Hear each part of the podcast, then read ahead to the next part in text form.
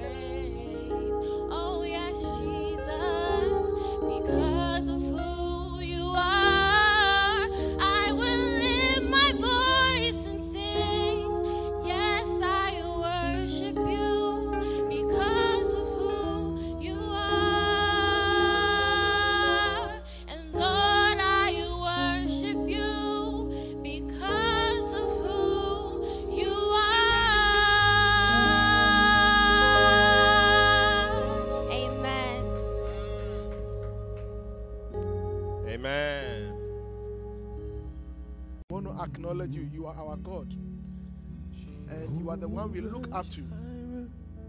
Father, we find our fullness in you.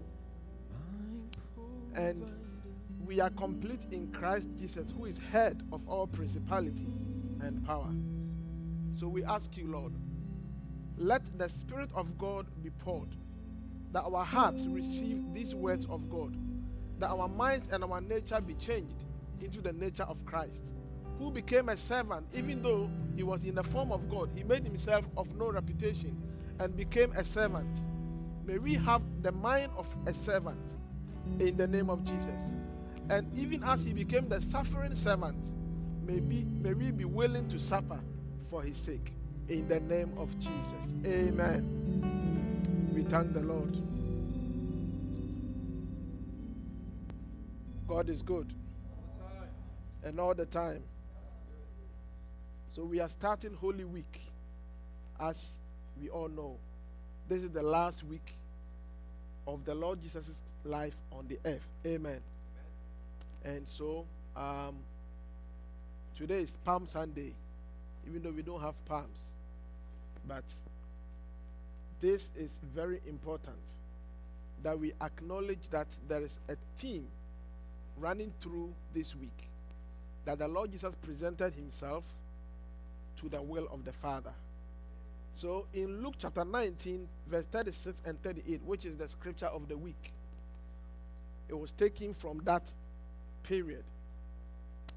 It says, And as he went, they spread their clothes in the way, saying, Blessed be the King that cometh in the name of the Lord.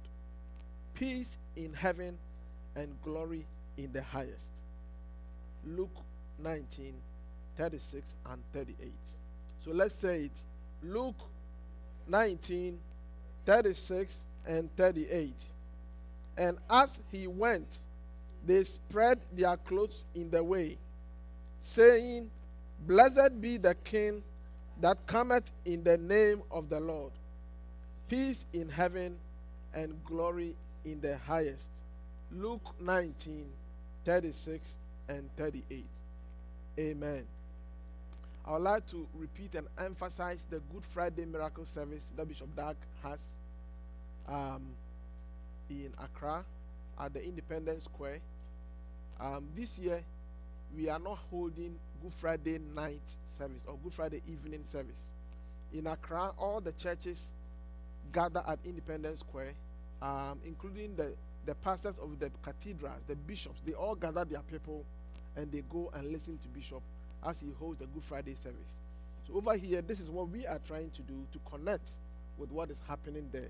That is why we are strongly urging all of us to make it to the service here. We're going to watch by um, by um, live stream connection. Amen. It's 3 p.m. in Ghana and it translates to uh, 11 a.m. Eastern time over here. So um, if you are not working, please don't just stay at home. Join us here. And we will be praying a lot. We will be praying as you find out that this is a season of consecration and prayer. Hallelujah.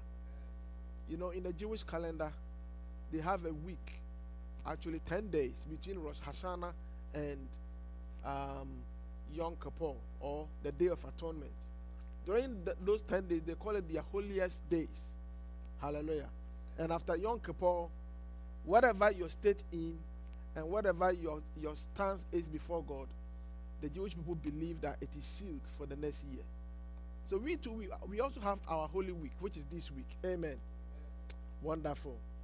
So we are going to continue on our series on what you would accomplish through the sufferings of Christ. What you would accomplish through the sufferings of Christ. Let's look at these two quick scriptures, starting with um, Hebrews chapter 12 and from verses 1 to 3. Hebrews 12, 1 to 3.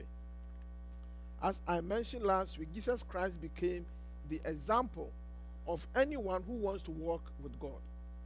The Bible says in Hebrews 1 that God in previous times appeared and spoke to man through many prophets, but in the last days, he decided to send his own son. Hallelujah. All right. So, um, Jesus Christ came as the express image of God, as the revelation of God, the revelation of the Father. In fact, he is the word of God made flesh. Is that not so? And so when Jesus speaks and when you look at his life, it gives you a portrayal of what God would like to do if God was on the earth. Amen.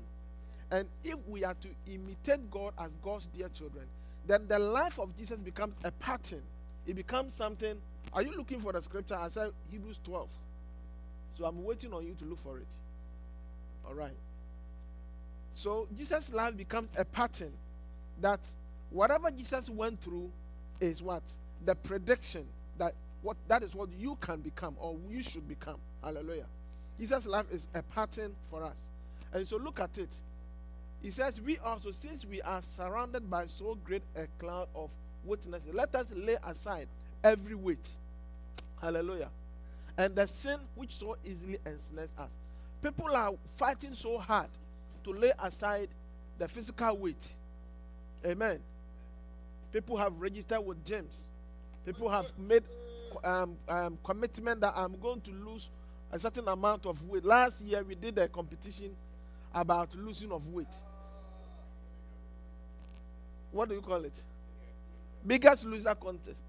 Should we not have a biggest loser contest for laying aside the sin and the weight of, of spiritual weight that we are carrying? Hallelujah. Because you see, when you are traveling, you have a lot of weight on you. You can't go at a certain speed. Do you realize that? Yeah. Um, there are certain places that weight can be an advantage, like in musical chairs. If you are playing, you are playing musical chairs, that one, musical, the weight you can use your weight as an advantage and knock somebody down. But in the kingdom of God, amen. In the kingdom of God, it says, "Let us lay aside every weight." It means that weight comes in categories. Do you get it? There are different types of weight, which slows you down spiritually, and the sin which so easily ensnares us. So everybody has a sin that so easily ensnares us. It's like it's like Satan has discovered that this particular person, this is their weakness, and Satan is constantly hitting on that. But he said, "Let us run with endurance the race that is set before." us." The Christian life is a race. Amen. And if you are in a race, you must know one of the things that inevitably comes with running a race is suffering. There is pain. Hallelujah. I mean, how many have run a race that in the middle of the race, like I mean, like running, as in track, at some point you thought about stopping. At some point you you thought like, I mean, what at all will happen if I if I quit? You get it? Because the, your your body is being put under stress. Because normally you are walking, and especially here in this um uh, abroad here, where from here to here you you ride in a car. Meanwhile, where we grew up, you know, there was a lot of walking. Do you get it? And so there is a race set before us. And this race set before us, nobody is going to run it for you. You have to run your own race. And in this race, there's going to be suffering. Amen. When we are following Christ, we have to we have to get the full picture of what it means to be following Christ. Okay, next verse. Looking unto Jesus. We look unto Jesus the author and finisher of our faith. Jesus suffered as a what? A prototype, a blueprint, as an example. He had to come and take on human form so that after he has had the victory, then he can turn around and tell us you can do the same thing. Amen. If Jesus, if God just remained in heaven and gave instructions through the prophets, and you know, we don't have any record of God coming in the flesh, people continue to make excuses, but now God has come in the flesh. Hallelujah. What would God do if he was in the flesh? He did come in the flesh in the person of Christ.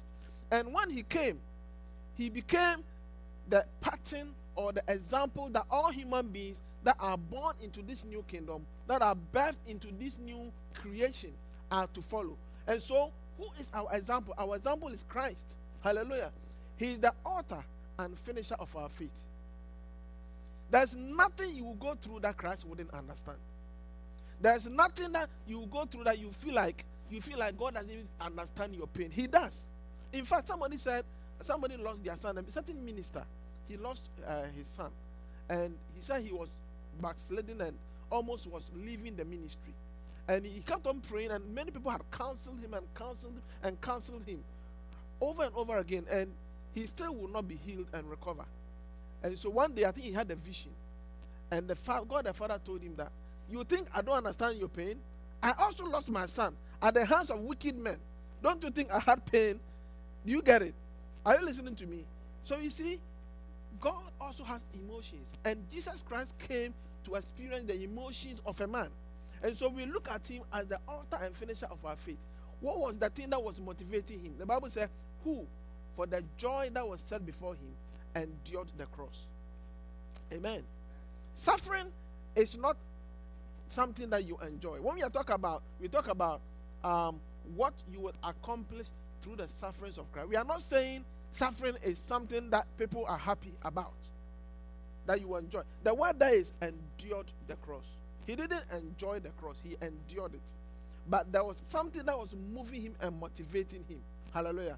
He said that, that there was a joy set before him.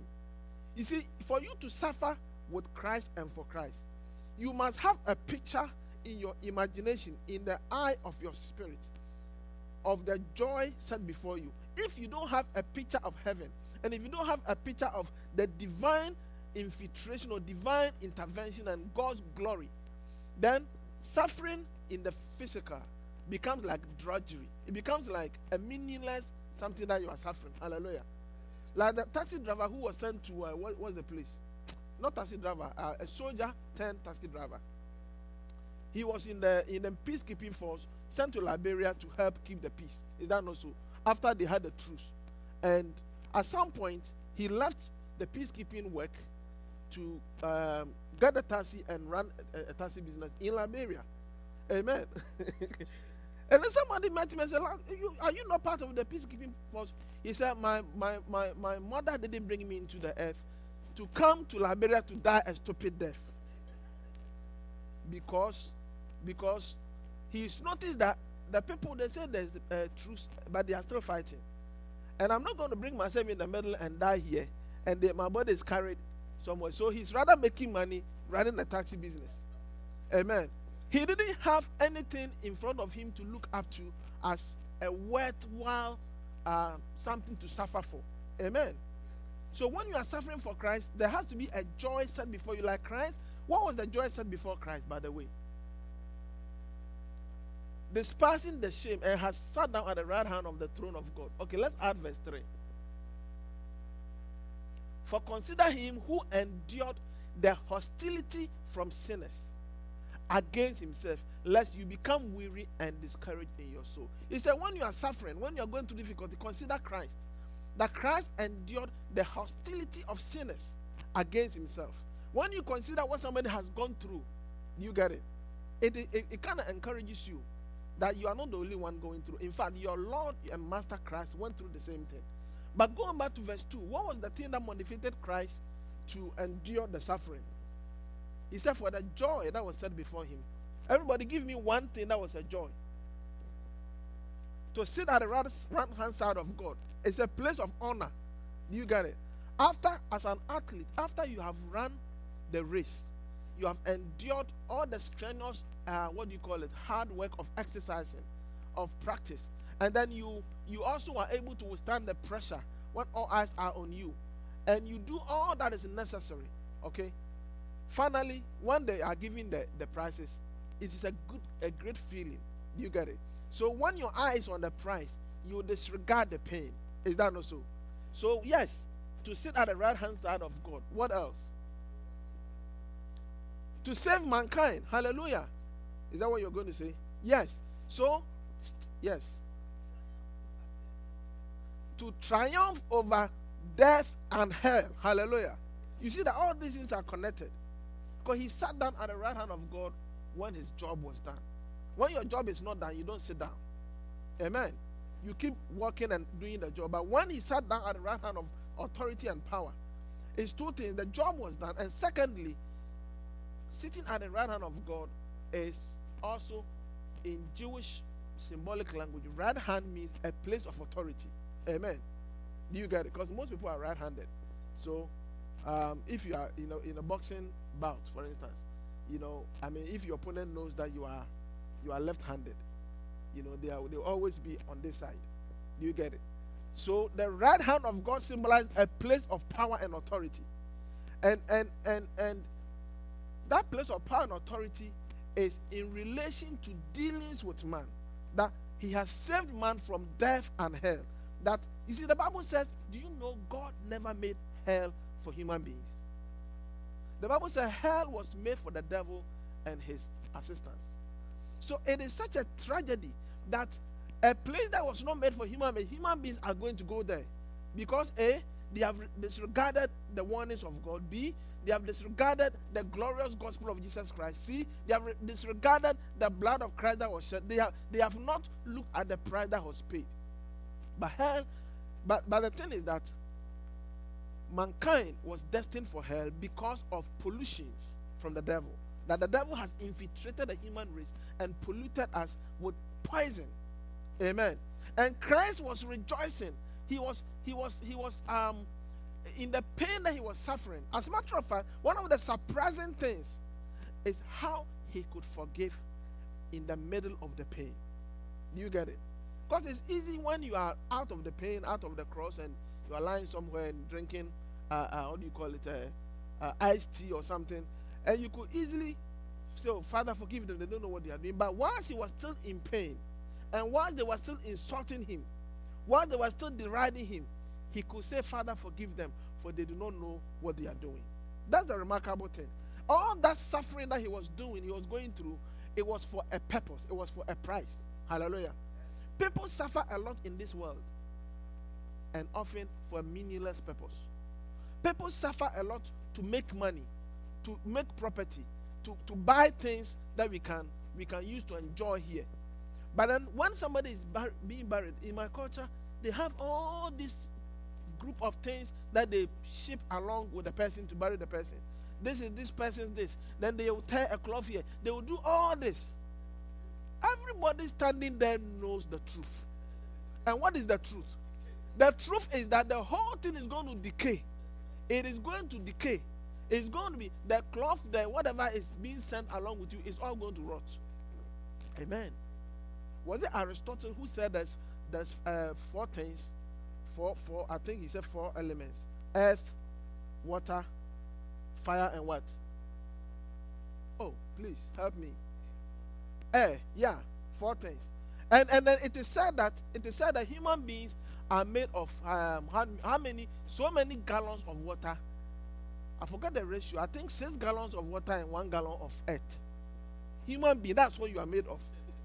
And that's what I'm made of. Because this is, if you look at the chemical composition of this, it's the same as the earth. Did you know that?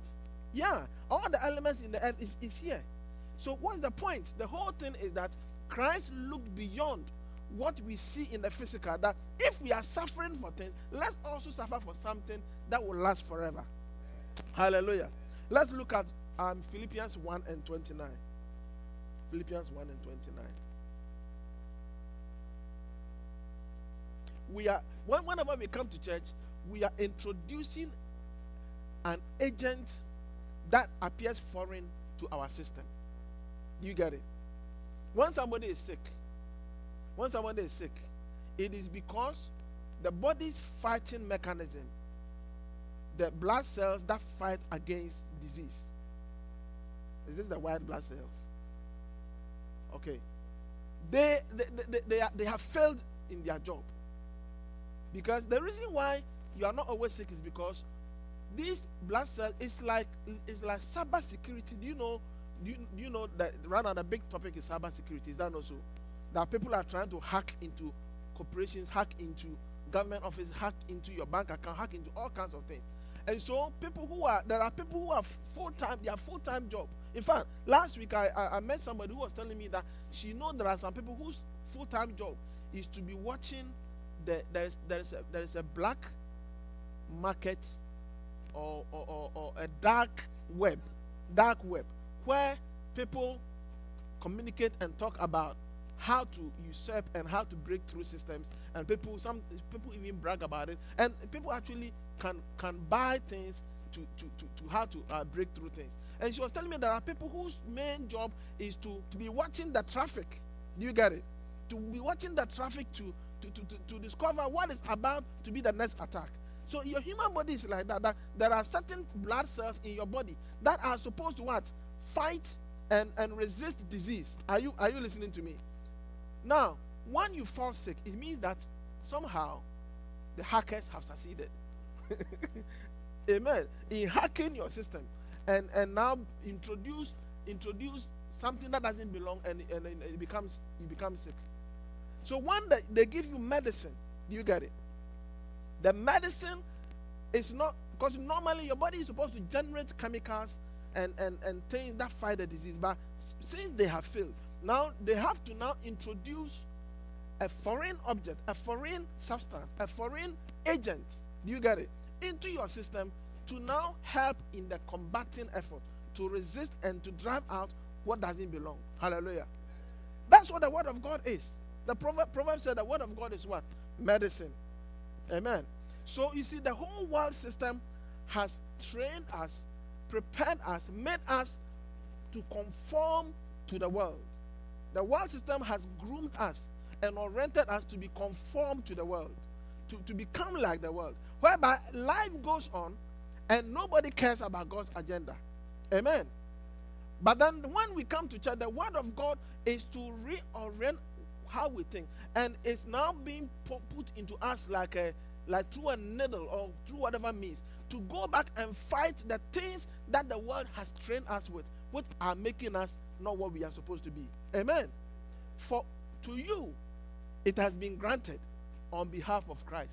He's writing to believers, to you believers, it has been granted on behalf of Christ not only to believe in him, but also to suffer for his sake. Hallelujah. When you hear a grant, usually what does it mean? Like you have a grant. Free money. It's like you have something, it's something, a benefit to you. Do you get it? So there are two good things that this grant that you have received in this verse. There are two good things because a grant is like something good that is coming to you. Is that not so?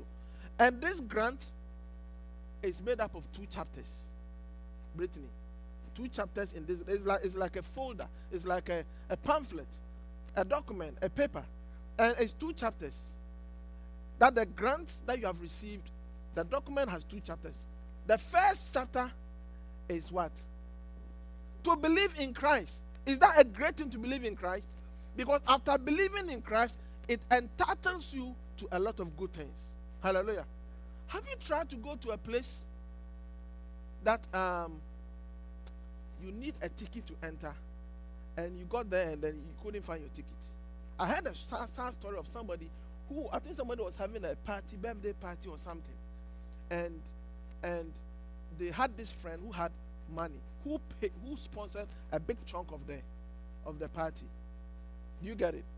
Is that not a good a good friend? Yeah, you, you you need that type of friend. So this friend, she sponsored a big chunk of the party, and then uh, this is the party. It's not one of those parties that's open for all.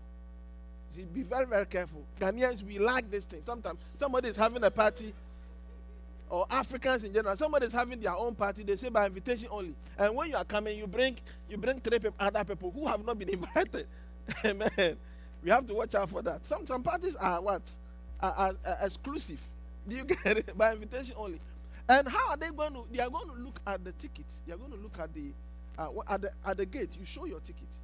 So people have entered, and then the person who organized the event or who sponsored the event, when she got there, she didn't have her ticket. She had lost the ticket, and she kept on telling that "T- go and tell the the main people, the people who the party is about, go and tell them I, it is me. Do you get it? I am at the door because once you mention my name, they are going to, because she knows that she has paid for 75% of the cost. They said, I'm sorry, anybody at all can come here and say they know the couple, blah, blah, blah, blah. She begged and begged and begged and begged. they, they- they never opened. They never opened for, for her to get, get in. In fact, they wouldn't even give her the benefit of going to ask the people. They said that they said these people they are busy. They are busy attending to their guests. You are not a guest. If you had a guest, you would have a ticket. We are talking about the access to the kingdom of God. It's by what? Believing. When you believe, you get a spiritual ticket. Do you get it? That's the first part of your grant, Miss Brittany. Amen. Is that happy news? Yes. Now you have a ticket. You can enter. You can enter the place. But it says, but also. Also means in addition. Amen. In addition, brother Kweku. In addition. Furthermore, in addition. Is that not so? You have been given, you have been granted, you've been given a grant containing uh, something good for you. And this second thing, many people have only read the first half of the document. It says, Look, but to suffer for his sake. Oops. How can suffering be a good thing? How can that be a grant? Amen. Because after the suffering comes the glory. Hallelujah. That when we partake of the sufferings of Christ, you are joined Christ in his suffering. You have joined Christ in that path that he laid, and you are entitled to glory. But because it doesn't look attractive, many people walk away from it. Amen. Are you listening to me, somebody? So we've been talking about things that you must suffer for Christ. Sufferings you must accomplish for Christ. Tell me one. You suffer temptation. Hallelujah. Temptation is one of the sufferings you accomplish for Christ. Okay, what did we cover last week? What did we add last week? Pressure. Amen. You endure pressure. Enduring pressure is an accomplishment of what? The sufferings of Christ. Christ endured pressure. Amen. And if the Son of God was not exempt, and after you believe on him, you become a son of God, a daughter of God, then whatever was said about the Son of God will be said about you. That as part of your Christian calling, you are going to endure pressure. Hallelujah. Today, let's add you endure hours of prayer. Hallelujah. Hours of prayer is another one of the accomplishments of the sufferings of Christ. If you have not prayed until your stomach is beginning to hurt you, you have not prayed enough. Amen. I mean, there's a prayer that is so intense. And you see, the thing about prayer is that would it not be nice that as you are praying, as you are praying, that the Lord will come and say, I have heard you. A lot of times you pray and at the point you ask yourself, What am I doing here? Because you, especially if you are in a very secluded place, you pray and pray and you, you keep hearing your own voice. Do you get it? You hear your own voice and you pause and you think about it. Is this prayer actually doing anything? One man of God, he said he heard somebody waited on God and prayed and waited on God, and Jesus appeared to him. He said, he said, since God is no respecter of persons, I'm also going to do the same thing. So he also prayed, took some time off, was waiting on God. He said he was reading the Bible, meditating, waiting on God, sometimes for five hours a day. He said after seven days, he said, not even a cockroach came to visit me. Hallelujah. There is suffering in prayer. When you are praying and believing God for something that is not manifesting, there is suffering in it. Hallelujah. Are you listening to me? It is one of the sufferings of Christ. It's, uh, prayer is a suffering because it is a when you are praying, is you are you are in between something. You are expecting something and you are waiting on it. And you are waiting, and then sometimes you look left and you look right. You ask yourself, What sin have I committed? Is that a sin, hidden sin? You've repented all the sins that you know of. Amen. And sin that don't exist, you even make it up. Amen. Hallelujah. When I was growing up in the Catholic Church, confession was part of the regular things you do. And you, you, uh, any good Catholic, you go for confession often. Amen. And sometimes you don't know what you have, uh, like you've confessed all the sins, but you are supposed to go to confession. So in Catholic Church, we dissect sins and, and, and divide and all kinds of sins. And one of those things was having uncharitable thoughts. It's like if you have a thought, like for instance, when you are driving, right, and somebody cuts you off, and not when somebody cuts you off, and especially if you see that they are notorious for doing that a lot on the road, then in your heart, you wish that a police officer is around and see that they are changing lanes in a dangerous way. Shouldn't a police officer take this dangerous driver off the road? I wish this thing happened to them. Amen. That was something that you would go and confess about. Uh, this this week, I had an uncharitable thought about people. Amen. Actually, it happened to me in uh, Chicago. One time we were in Chicago, and then somebody did that, and I said, "How I wish a police officer catches this guy." And then right there, a police officer showed up, and they, they stopped the guy, and it was a teenager, and my heart went out to him. I felt I felt sorry for what I had wished. Do you get it? Because it's a child who is, you know, I, I, I wish I had not wished that. Amen. But sometimes what you do is that you you um you you, conf- you finish confessing that sin. There's no more sins to confess. And so if there's no more sins, the blood has covered me. Why is God not answering my prayer? Amen. Look at Jesus Christ in Luke. Let's look at this passage in Luke chapter 22. Praying for long hours with no apparent response from heaven is an experience you must endure if you are to have to become a fruitful Christian. Hallelujah. There is suffering in prayer for hours in a room where you can only hear your own monotonous voice repeating the same words. Luke 22 and verse 39.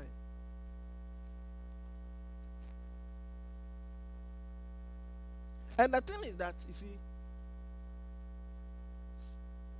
there is a place where you wish somebody understood what you are going through. You wish somebody, because it's not it's not all tears. I mean, most people are not going to openly show their tears.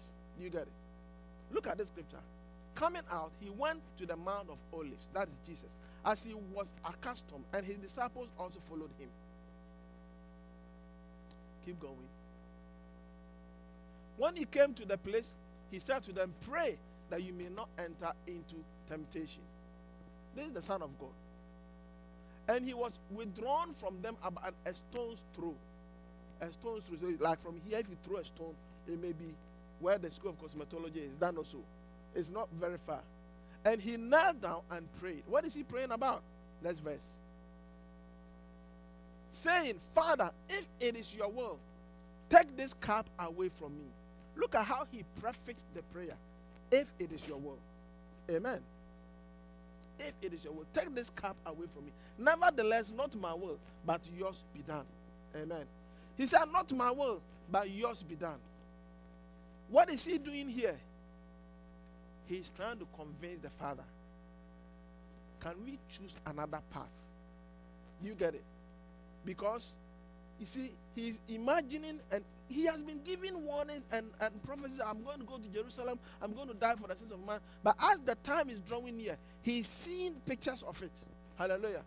He's seeing himself being beaten, being being, being uh, how do you call it? Um uh, spat upon and all kinds of things. So he says, How I wish you, your will is that I will not have to go through this.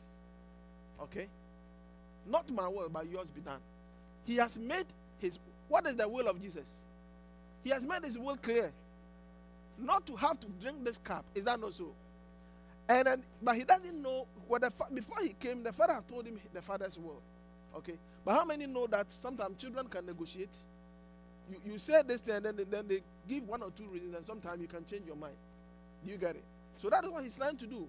Go go to the next verse. We are going all the way to I believe 45 or 46.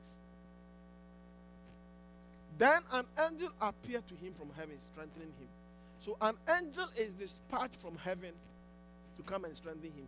When somebody brings help, because strength is help, is that not so? When you are doing something and then somebody brings reinforcement or brings help, like like uh, let's say in the army, you are at war, and then the general brings more soldiers. Is that a signal that the war is over? What does that mean when you bring reinforcement? The war is rather escalating. It's getting to a, a- another notch. That is why you need more strength. Is that not so?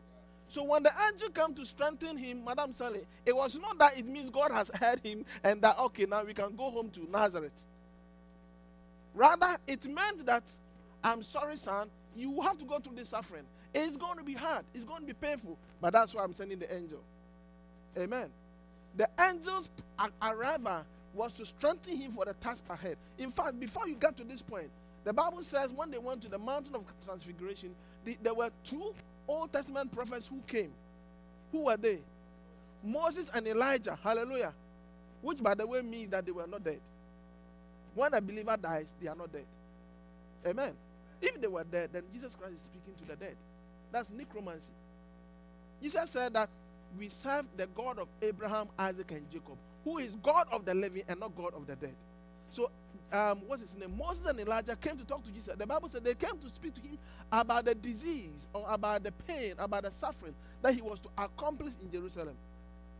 And now here is an angel. Next verse. And being in agony, look at this scripture. Being in agony, he prayed more earnestly.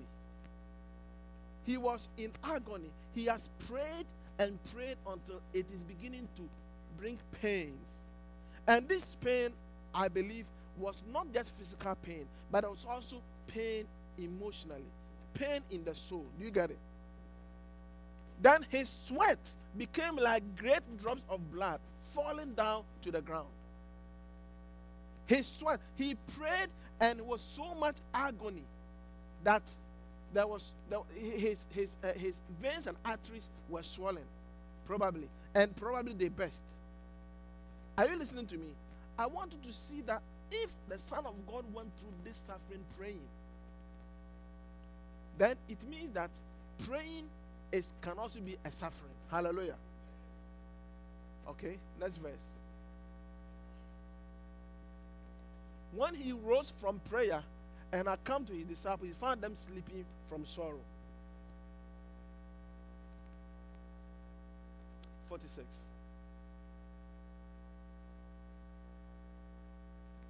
Then he said to them, Why do you sleep? Rise and pray, lest you enter into temptation.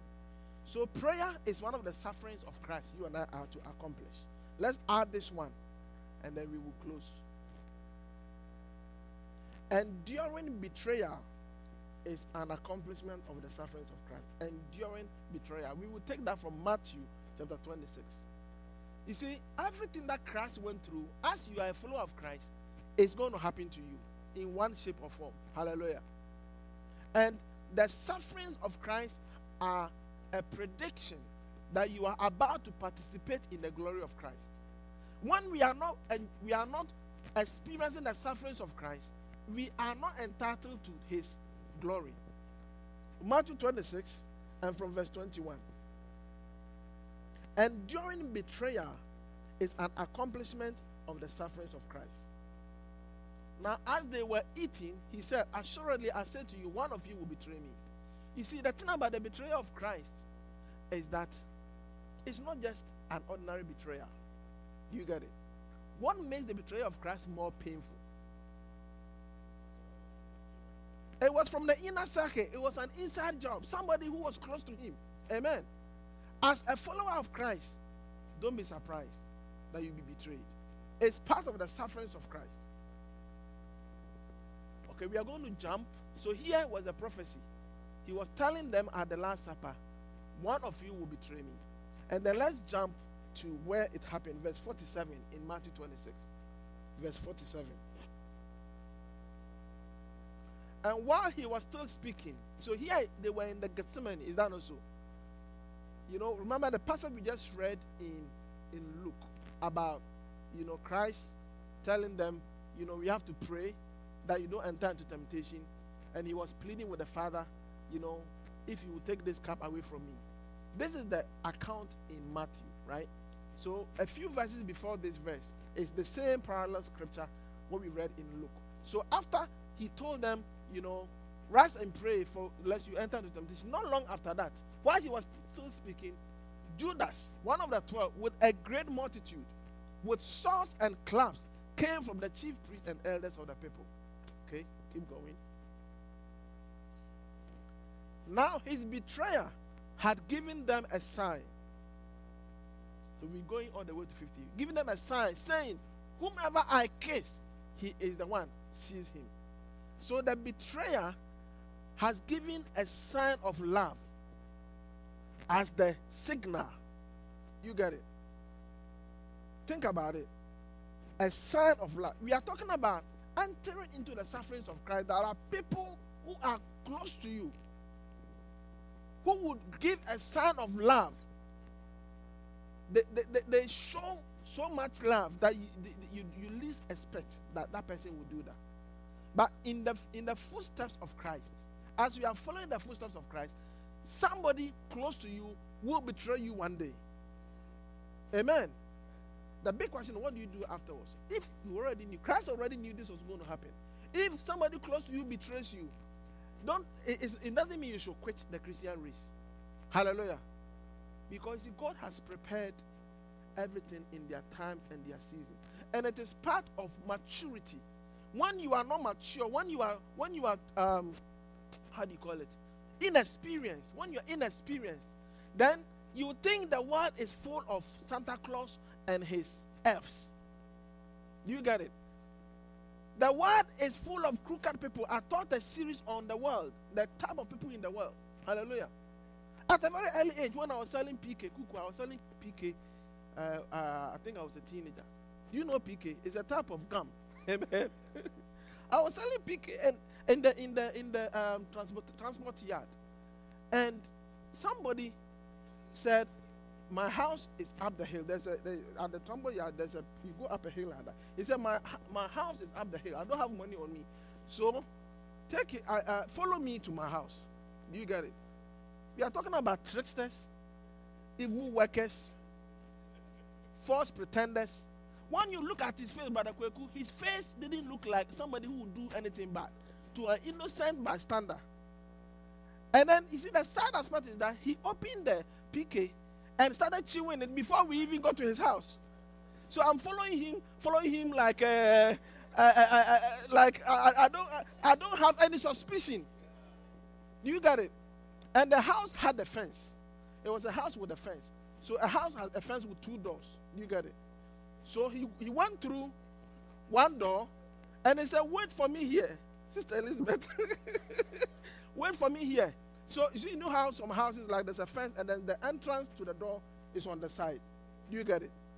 So I'm there and I, and then and I'm waiting. At a point, I keep peeking. When is he coming out? When is he coming out? So what is it? I was about 10 minutes. No one was coming. So I went and then knocked on the door. And a woman opened the door and said, Excuse me, who are you looking for? Then I described a certain man. He said, "There's nobody here. I live here by myself. There's no, there's no uh, man here." And then, and then she pointed to me. There's a, a the, you know, the, the fence goes around the house, right? And then there's another door at the back. And the guy had balanced himself, and he's gone. He's, he's left. At a very early age, I knew not to trust everybody and anybody. Amen. So it's not, Judas was a master pretender. We are talking about as a Christian, you are going to have somebody close to you betray you. That is a sad aspect of life. But it shouldn't, it shouldn't take you off course. Hallelujah. He was a master pretender because he made himself like he was so trustworthy. He was even made a treasurer. In the fellowship, he was made a treasurer. And one day, when somebody was giving an offering to Jesus, this Judas guy said, You know what? Lord, you, you don't need much. You don't need a whole lot of things. Why don't we rather take this money and go and give to the poor? You see that he's somebody interested in who? The poor. No, he was not. He was not. If you look at the commentary by Apostle John, Apostle John said he did not say that because he loved the poor, but because he was a thief. And he wanted to dip his hand into the money and take for himself. So you see, that thing that was moving him or motivating him ultimately let him betray his master. Because if you are, you are, you are into money and after money, money can land you in the wrong place. So he went to sell his master for 30 pieces of, shul- uh, uh, of silver. And look, he said, uh, Greetings, Rabbi. Greetings, Rabbi. Meanwhile, that case was a case of death. It was not a greeting, it was a signal to the people. The soldiers understood the signal. That as soon as he did that, they grabbed Jesus. Look at look at the, the, the, the next verse. But Jesus said to him, Friend, why have you come? Then they came and laid hands on Jesus and took him. Okay, add verse 51. And suddenly one of those who were with Jesus stretched out his hand and drew his sword and struck the servant of the high priest and cut off his ear. Somebody close to you will betray you, will say things about you. Meanwhile, when they are with you, they make you feel that you are the, the greatest thing since last bread. Amen. It is part of the pain of this world. It is part of the pain. How people trust people. One day somebody was trying to trust somebody to me.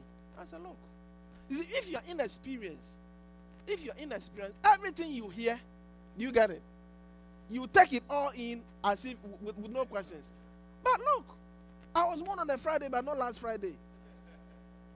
You can say everything, I, I, I will listen, but then I, I'm going to hear another side. Amen. Betrayal is the saddest thing if it comes from the closest person. But part of your training as a believer, you see, Christ could have been very offended. In fact, it- it- it's not just that he was betrayed, even Peter also denied him on top of that, pretending he doesn't know him. This type of suffering, thi- and the scripture says in the in the case of Peter, as they were taking Jesus from the house of Caiaphas, right? Peter had denied him three times. As they was taking him away, then he turned to look at Jesus. I'm sure he did that for, for Peter to remember how he warned him. That don't be too confident in yourself.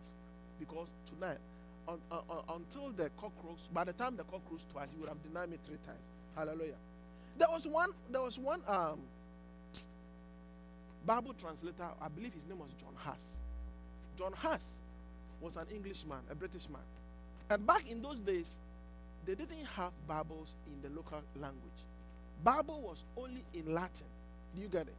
So if you are not learned, if you have not gone to school to a certain place, you couldn't read the Bible. In fact, people did not have access to the Bible. Only the priest had access to the Bible. Meanwhile, God wants His word to be known to everybody. Is that not so? So, around the time of John Huss, Huss tried to translate the Bible from Latin to English. And they had council meetings. They had he had warnings. The local bishop and other people brought him to a meeting. He told them that I believe the word of God is for the masses. It's not supposed to be the preserve of the priest. I believe God wants people to be able to read the word of God in their own language. That is why I'm doing this. They said he was what a heretic. They were they kept warning him and and the sad thing is that you see if you are doing something and you have the support of your local um, bishop or whatever, but these people pretended and a very close friend of John Huss pretended he was with him. Meanwhile, they had reported the thing to Rome and they were looking for the guy to arrest him. In fact, recently I got a little video that portrayed the thing. When the guy was with him, that oh, let's go to this place. The guy who was with him was a very close friend. Had he was in collusion. That's a, a word nowadays. He was in collusion. He was in collusion with the authorities. Do you get it? Because as a close friend, he knows where to find John Huss. And the sad aspect is that they met him in an alley and his friend was with him. And then people were shouting from a distance. And then the friend said, Let's pass this way. Let's pass this way. This is the way of what? Escape. Not knowing he had tipped the people off. The people met him the other way and he was arrested. He was executed. Your Huss was executed. I, I think he was burnt at the stake. You see, if you read your King James Bible today, the original translation from Latin to English by John Huss contributed greatly to the King James Bible. Because what they did was they took his translation, and then I think 100, uh, about 100 years later or so, there was another Englishman who did the same thing. So every translation was like, was like an improvement over the previous one. But his was the very first one from Latin to English, and he paid for it with his life by the betrayal of a close friend. Hallelujah. When we want to serve Christ, don't love your skin too much. This world, we will leave this world and we will turn into dust with the earth. At the end of the day, any suffering you need to suffer for the sake of promoting the kingdom of God, you must embrace it. Because this life, give it 50 years. Not even 50 years, 20 years. After you are gone, they forget about you. At your workplace, work hard to the best of your ability. But I will tell you, if you are not there, the work will go on. Put your hands together unto the Lord. Let's rise up. Commit ourselves unto the Lord. Thank you, Jesus. If you are here and you are not born again, you have not committed your life to Christ. You are not sure where you will be if Christ was to come today. If we were to, to have an interview and you say, Well, would you go with the Lord? You say, hmm, maybe. We don't want you to say maybe. We want to have full assurance. And the full assurance can only come by placing your faith in Christ and his forgiveness. The Bible says, No one is righteous. No, not one. Hallelujah. So I invite you to give your life to Christ if you haven't done that. Or you are a believer, but you've walked away from the Lord. Something makes you unsure. If Christ was to come today, something makes you unsure whether you go with him. Every time we get the opportunity, we want to give you the chance to recommit your life to Christ, to plead for his forgiveness. Ask for the blood of Jesus to come upon you. Lift up your hand if you're that person. You want to rededicate your life to Christ. We love you, Jesus. We appreciate you. We appreciate you, Lord. Thank you so much for this glorious gospel. We will not trample underfoot the Son of God. We will not disregard the blood of the eternal covenant, Lord. We actually look forward to the power of the cleansing of your blood. Thank you, Jesus. I want the church to pray after me. Thank you, my Lord, for your mercy, for your grace, for sending Jesus to die for me. I believe he died for my sins. And his sprinkled blood has been shed upon me to make me acceptable before God. I believe Christ rose again from the dead on the third day in order to declare me righteous. I believe I am righteous in Christ. So give me your grace, Lord, to walk in his footpath and to suffer for his sake. In the name of Jesus. Amen and amen. You may take your seats in the presence of the Lord. We are going to take our second offering and our tithes, our first and best. If you brought the first and best, stand up to your feet. We love you, Jesus. Lift up your hand if you need an envelope. If you paid your first and best during the week online, also stand up to your feet. Our Heavenly Father, thank you.